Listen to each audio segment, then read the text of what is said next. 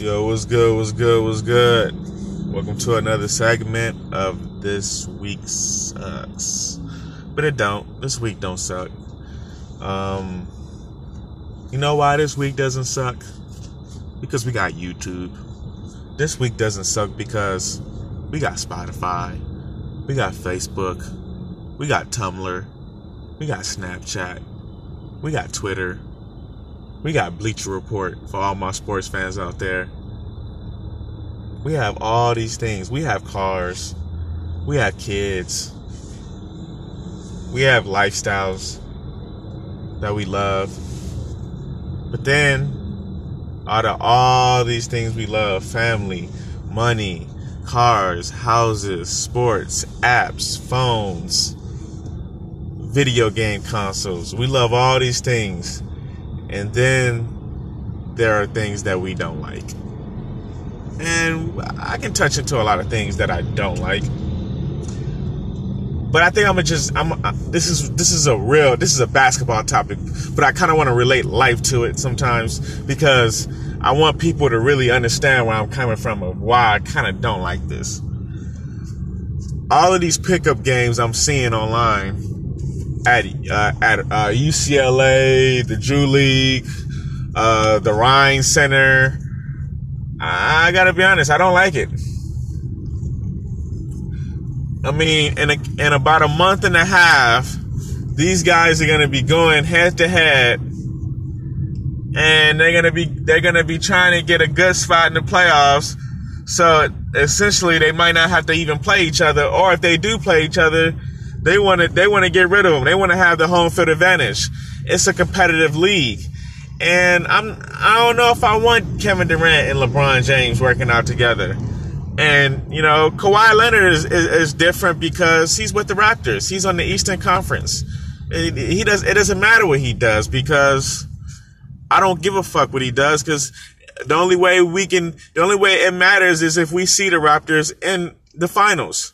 So Kawhi Leonard can work with anybody in the West. I don't care. But as far as LeBron, it's like, man, bro, I get it, man. I get it. It's the league that we live in today. You know, dudes meet up. They have runs. You know what I'm saying? It's good to keep each other fresh, and good competition keeps each other fresh, you know?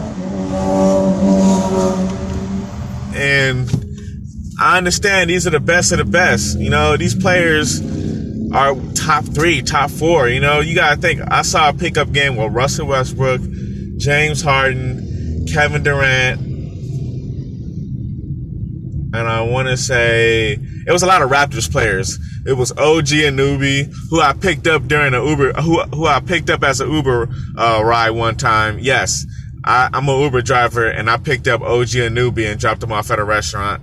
He's cool as shit, down to earth. There was also the point guard from the Raptors, Van Fleet. I really like his game. A lot of Raptors players though, and it was just like a good run. And I think LeBron was there, but LeBron was watching. But it's just like I don't know because I would like for the Lakers and LeBron to really be working on their game.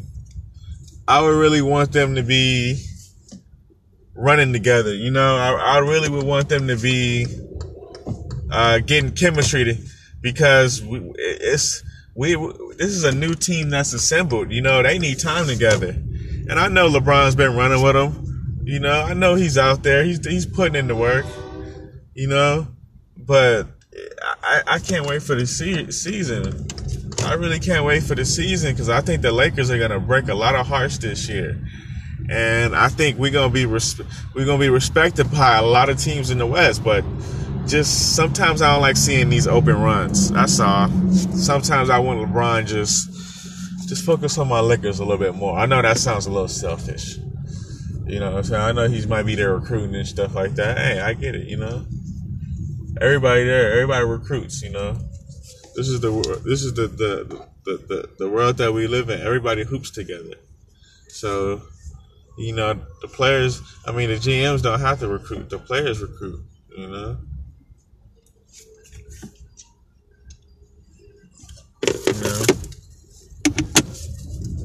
You know.